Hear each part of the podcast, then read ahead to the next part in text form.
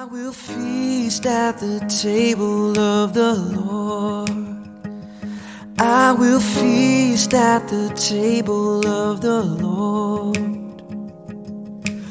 I won't hunger anymore. Welcome to the table. You are listening to the Kingstown Communion podcast with lead pastor Michelle Matthews. The Kingstown Communion is a new United Methodist church existing to gather people into communion with Jesus Christ through courageous conversation, creative community, and collaborating for the common good. For more information about upcoming events and opportunities to serve, visit our Facebook page, facebook.com forward slash Kingstown Communion. We're glad that you're listening along with us. If you live close by, we hope you'll join us for worship in person. And if you ever feel so inclined to help us by giving financially, you can do so on our website, kingstowncommunion.net.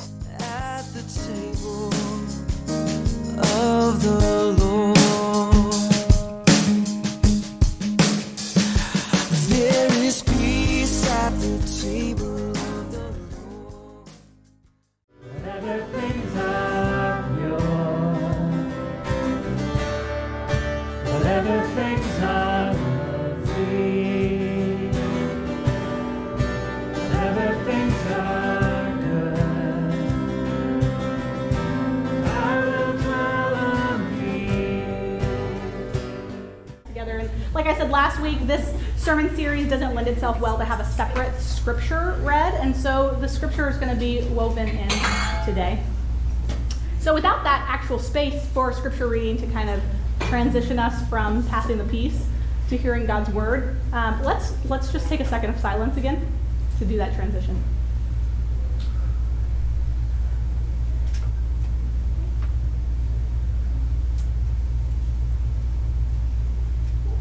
Are you a South Sider? Uh, when I went back home in the fall, was what I was asked. Are you a South Sider? I didn't know what it meant. Um, I was staying with my aunt, who was a United Methodist minister also, and I was doing, I was leading a retreat for her staff um, at her home. And uh, somebody just came up to me, one of her staff members, and said, "Are you a South Sider?"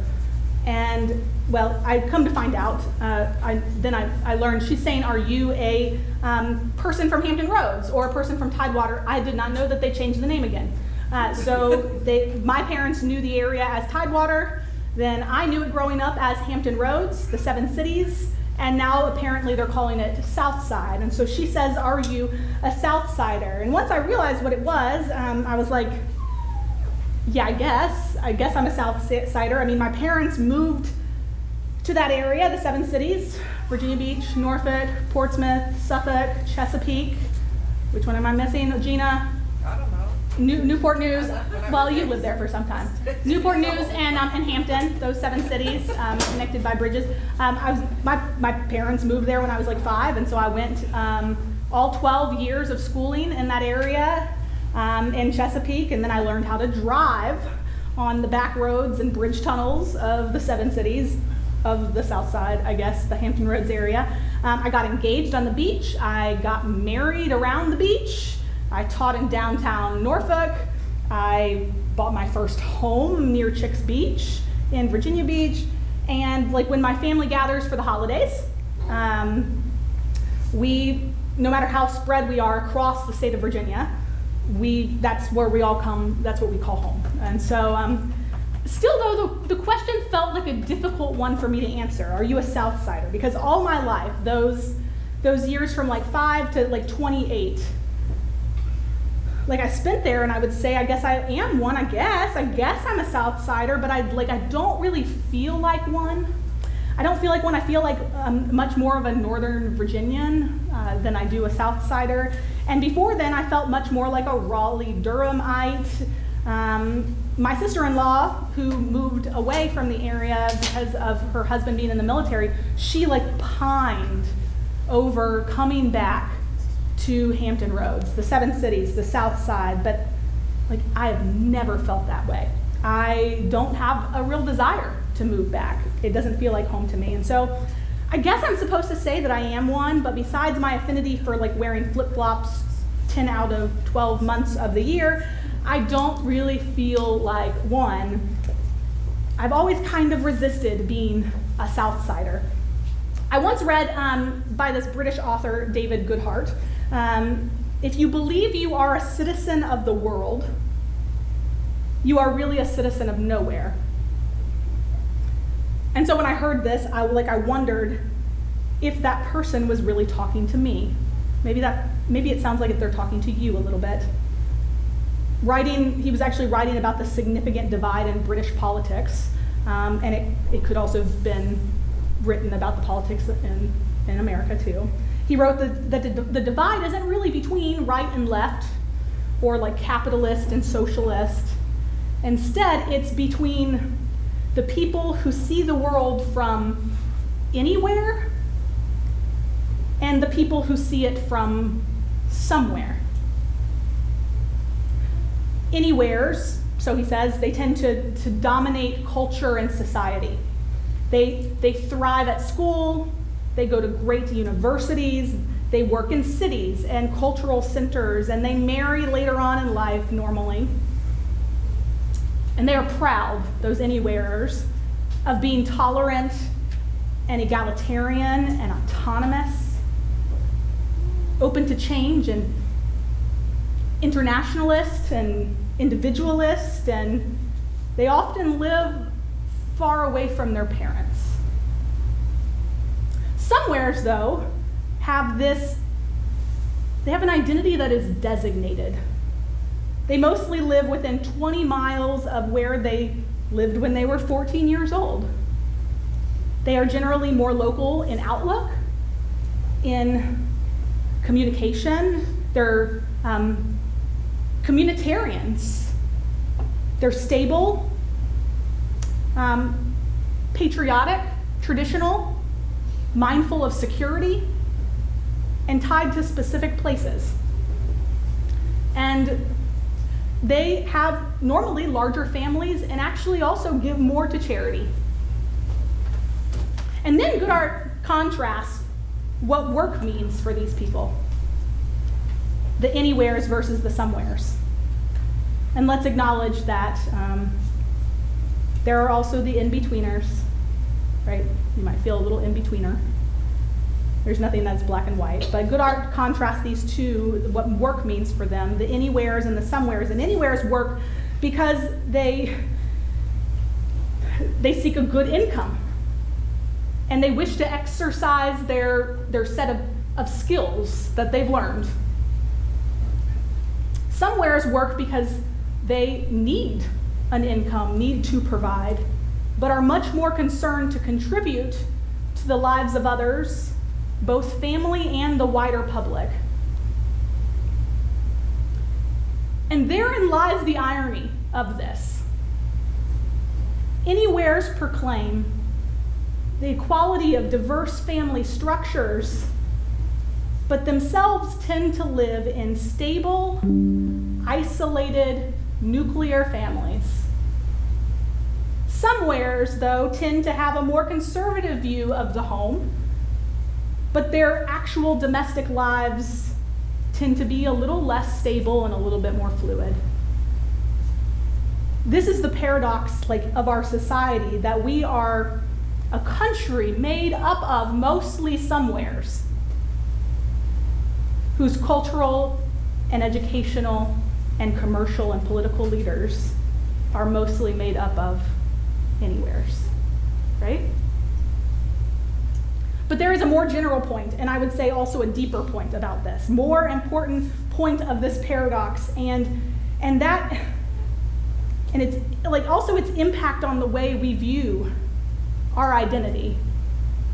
That the great political debates of our age aren't fundamentally about human rights or or economic benefit or like the coarsening of public discourse, but about how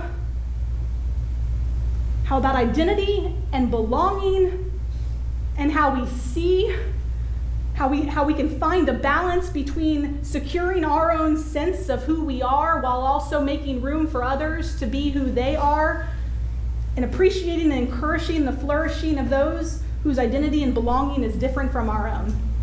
And, and, and here's the most important point of, of this paradox that we in the DC metro area perhaps 95% of which are anywheres.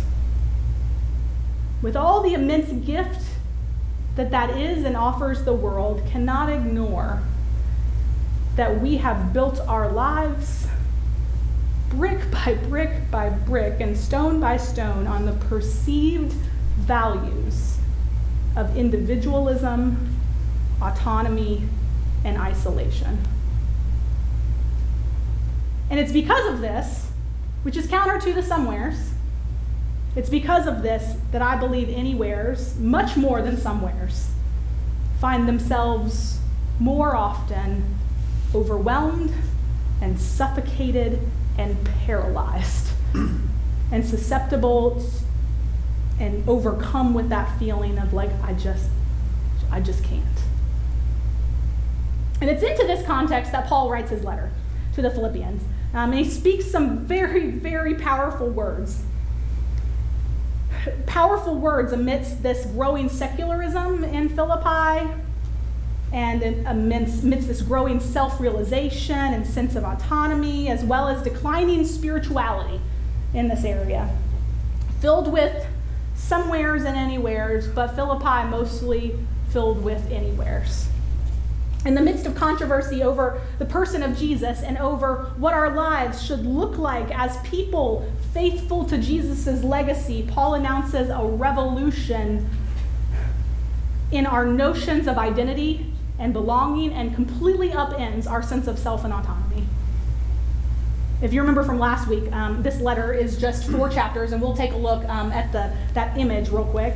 Um, just four chapters um, is Paul's letter from this place in prison currently to the people of Philippi. You see that? You might not, you can't read anything. I get it. I get that. But you'll notice that the, the center circle that it all revolves around is this Philippians 2, the central poem in Philippians 2, which is often called the Christ hymn. Um, they call it the Messiah poem here on this image. Um, and it shows us how living as Christians means seeing our own story our own lives, that autonomy and connectedness that we crave down deep in each one of us as a lived expression of Jesus' story, which is the central part of all of Philippians. And so let's remind ourselves of that. Thanks, Christian, for putting that up again. Um, though he existed, Jesus, in the form of God, did not regard equality with God as something to be grasped, but emptied himself, taking the form of a servant, assuming human likeness, and being found in appearance as a human. He humbled himself and became obedient to the point of death, even death on a cross. Therefore, God exalted him even more highly, so that all shall confess that Jesus is Lord.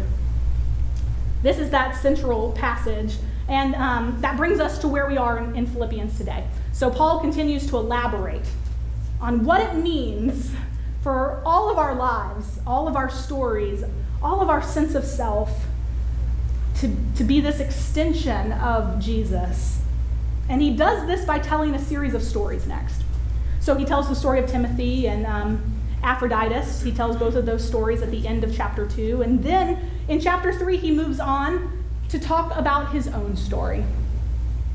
So there are these Christians at this time. I know you've heard me talk about this before. There's these Christians who have been demanding circumcision of non Jewish Christians. They, as they read this letter would have been thinking about Paul's writings to the Galatians. And Paul knows this. He knows that they would be thinking about this. And he knows that these people, these same people who are always pressing, demanding that all be circumcised, um, even non Jewish Christians who have no clue what that means, um, and he knows these people are still in the church. And he finds them to be incredibly annoying. and they're still in there and they're still bringing up trouble over and over again, over and over. And so they're stirring up trouble in the church and demanding that all people be circumcised. And Paul is getting really tired of how they keep bringing up his past also, of when he used to persecute um, Jesus' followers, when he tried to ground his identity and right standing with God in his obedience and in his status, um, and as somebody who knew the laws of the Torah. But then Paul in chapter 3, he shares that he's been, he's given up on all of that that he's given up on his status that he had before. He's given up on his place in society that he's had before, the expectations he thought people had of him that he had before, his privilege, all of that self regard, all of that skill and knowledge and self importance and independence and self righteousness and autonomy and self sufficiency. He's given it all up. He talks about this in chapter 3. He says, I've given it up and I regard it all honestly. He uses this word like filth. I, I regard it all as like filth now. Actually, he uses a very much more harsh word in, in the Greek, but we don't have a direct translation for that. I, I regard it all as filth now in comparison to knowing the Messiah. I've given it all up to become this servant like Jesus, to see my own suffering as an extension of Christ's story. He does it all in the hope that Jesus' love and love alone will be what carries him in all of the heaviness and through the fog and through the feeling of being overwhelmed and suffocated and paralyzed through even death that could be impending for Paul and out to the other side of resurrection. And this is where it gets really good. This is where it gets really good. This is when we've got to put the words on the screen. So in Philippians 3, um, verse uh, 17, we get so, so friends, join me then. Join me and observe those who live according to the example you have in, in us. For many live as enemies of the cross of Christ. I have often told you of them, and I have been them. And now I tell you, even with tears. Their end is destruction, and their God is the belly, and their glory is in their shame, and their minds are set on earthly things. But our citizenship is in heaven, and it is from there that we are expecting a Savior, the Lord Jesus Christ. And so Paul says that our citizenship is in heaven. And that might sound like very familiar biblical language to you, words that you probably heard before. So, I, like, I want to pause for a moment and recognize how unbelievably transformational these words are for somewheres and anywheres, but particularly the somewheres. Paul literally shifts the center of the universe from this existence in our daily reality and our sense of self governance and self sufficiency and self preservation to this realm of this essence, the things that, that will last forever, the habitation of God and, and of those whom God has called to share in life of eternity. Rather than earth being the source and testing ground of truth and identity and autonomy Heaven then becomes the measure of all things. By saying that we are citizens of heaven, the question isn't anymore, are you a Southsider? It's, it's not even, are you an anywhere or a somewhere? Though it's like it is valuable to know how the influ- that influences the way we see the world, right? It is valuable to know that and your place in it. But it's still not the question. By saying we're citizens of heaven, it's no longer about where we come from. It's no longer about what our parents taught us, about what good work ethic looks like, or what success looks like, or what we, what we need to suppress or give up, like health of body, health of mind, health of soul or spirit, so that we can make sure we meet expectations and fulfill responsibilities, we'll never, ever be able to live up to or ever catch up on. It's no longer about where we're coming from. The, the sibling dynamics, maybe we're coming from, that led us to never take care of ourselves, much less our soul. Or the counterfeit lessons of faith we were taught as kids that separated the body from the spirit and the soul, always two very separate things. One is flesh and one is spirit, so much that we don't even notice when we're bodily tired and mentally at an end and emotionally overwhelmed. And we don't even know that that might be telling us something about what our spirit craves what our bodies and minds were made for, which is worship. By saying we're citizens of heaven means it's no longer even about those moments of trauma and fear and suffering that led us to think that, that we needed bigger walls around our houses or bigger boundaries around our calendars, or, or that taught us that people will hurt us and they'll disappoint us so that we're better off dealing with it on our own, or the, those, those notions that were stamped on our consciousness really early on that the only thing that won't ever fail us is ourself. So we better take care of ourself first which is a lie and literally 100% the opposite of the gospel of Jesus that proclaims a God help gospel, not a self help gospel. Left up to your own devices, the gospel says, you are sure to get on this path of destruction. That's why Paul says, beware. like, beware that, we can put that back up, Christian, thank you. I know you just, you're just following along, thank you. You're along for the ride. That's why Paul says, um, beware, beware. Um, and then he says, their end is destruction, and their God is the belly, and their glory is in their shame. When Paul says we're citizens of heaven, it's no longer about where we're coming from, but it becomes about where we're going. And this is like this huge transformation. See what a huge transformation this is? If we try to reconcile where we're coming from, we'll never manage it. We'll be defeated by disappointment. We'll be discouraged by comparison. We'll be deflated and paralyzed in this perpetual state of I just can't. By any deviation, right, of our life from the plan that we set for ourselves.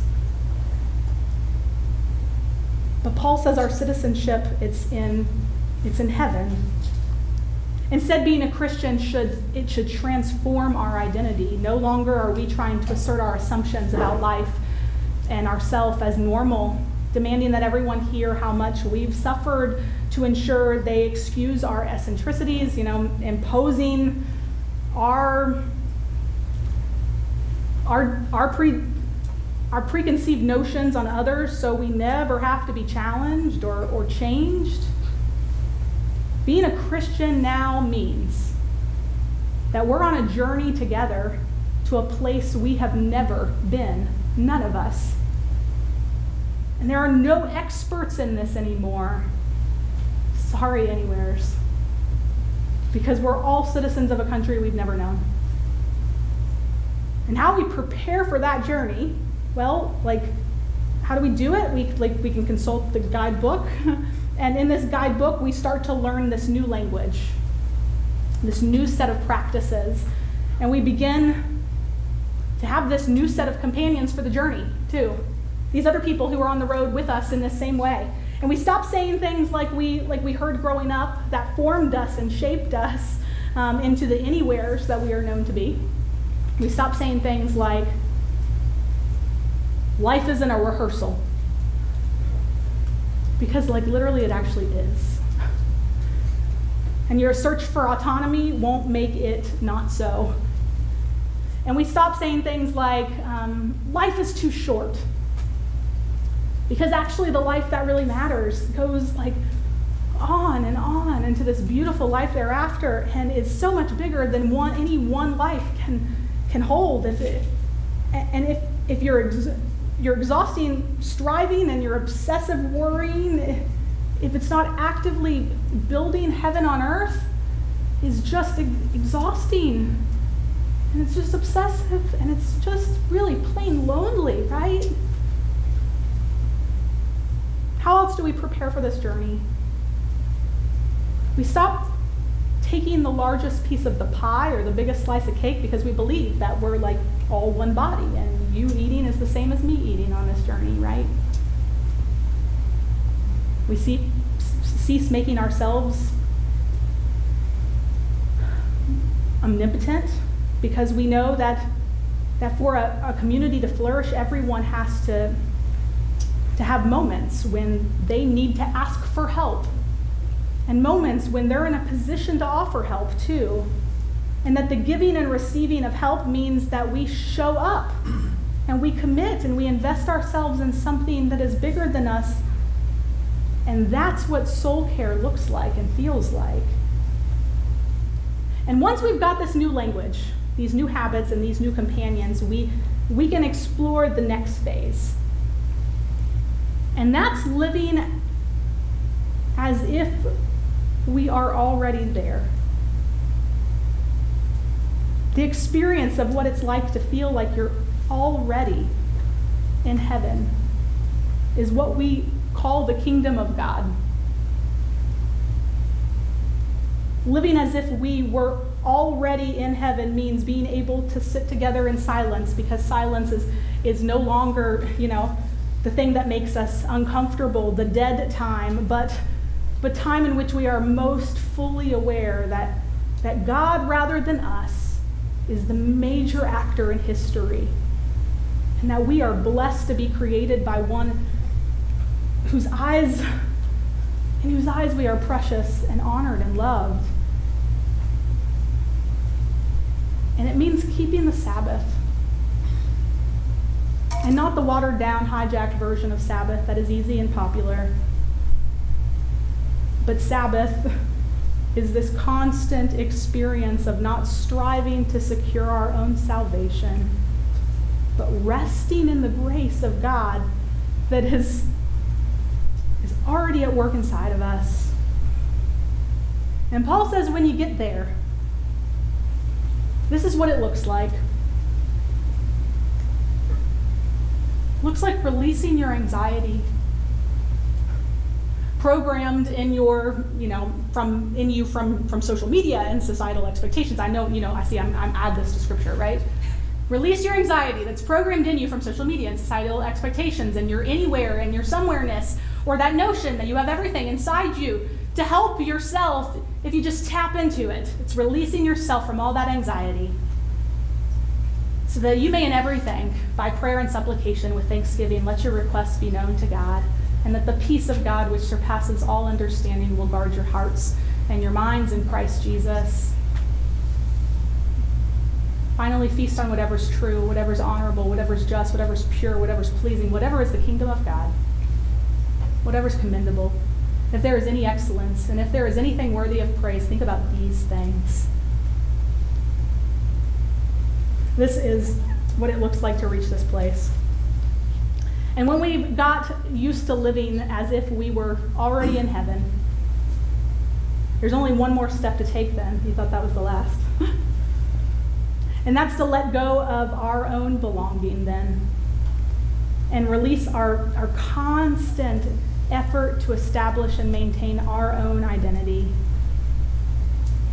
And instead, allow ourselves to be wholly owned by God. The quest to discover where we're each coming from is this never ending and finally fruitless endeavor. The turn, though, to realize where we're all going instead is this life giving and joyful one. And as Paul puts it, the Holy Spirit then is turning the body of our humiliation, the body of all those things that make us feel like we just can't, so that we might be conformed to the body of Christ. Would you pray with me?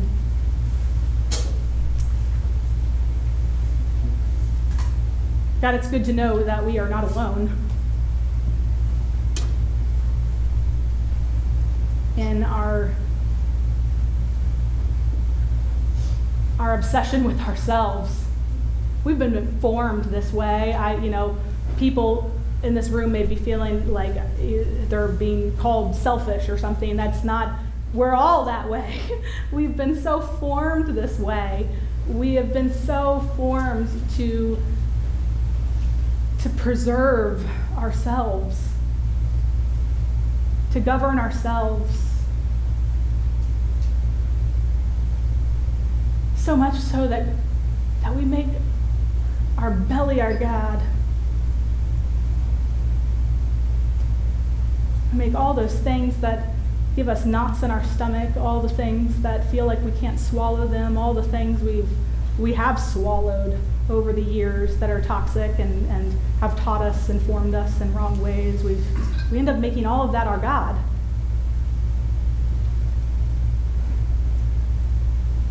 And then we're, and we're convinced by this false idea, God, that if we just turn inward, we just relied on ourselves, that that will be what, what doesn't fail us when everything else does. And so, God, help us know that that's a lie, that when we rely on ourselves, we all, it always leads us to death.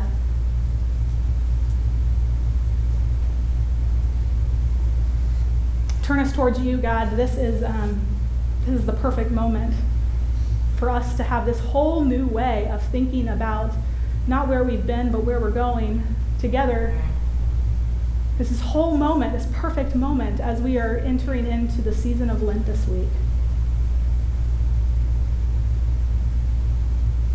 Maybe there's some discipline for us to take up in that. Something that you're speaking to each of us right at this very moment that might inform how we serve you this Lent. Maybe it's not giving up something we eat. Maybe it's giving up a posture or a way of thinking. Or maybe it's adding some new insight about who you are and, and how our story fits into your story, into our daily reflection about you, God.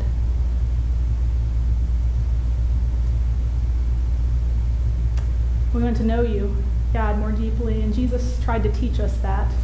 He taught us to pray. Our Father who art in heaven, hallowed be thy name. Thy kingdom come, thy will be done, on earth as it is in heaven. Give us this day our daily bread, and forgive us our trespasses, as we forgive those who trespass against us. And lead us not into temptation, but deliver us from evil. For thine is the kingdom and the power and the glory forever.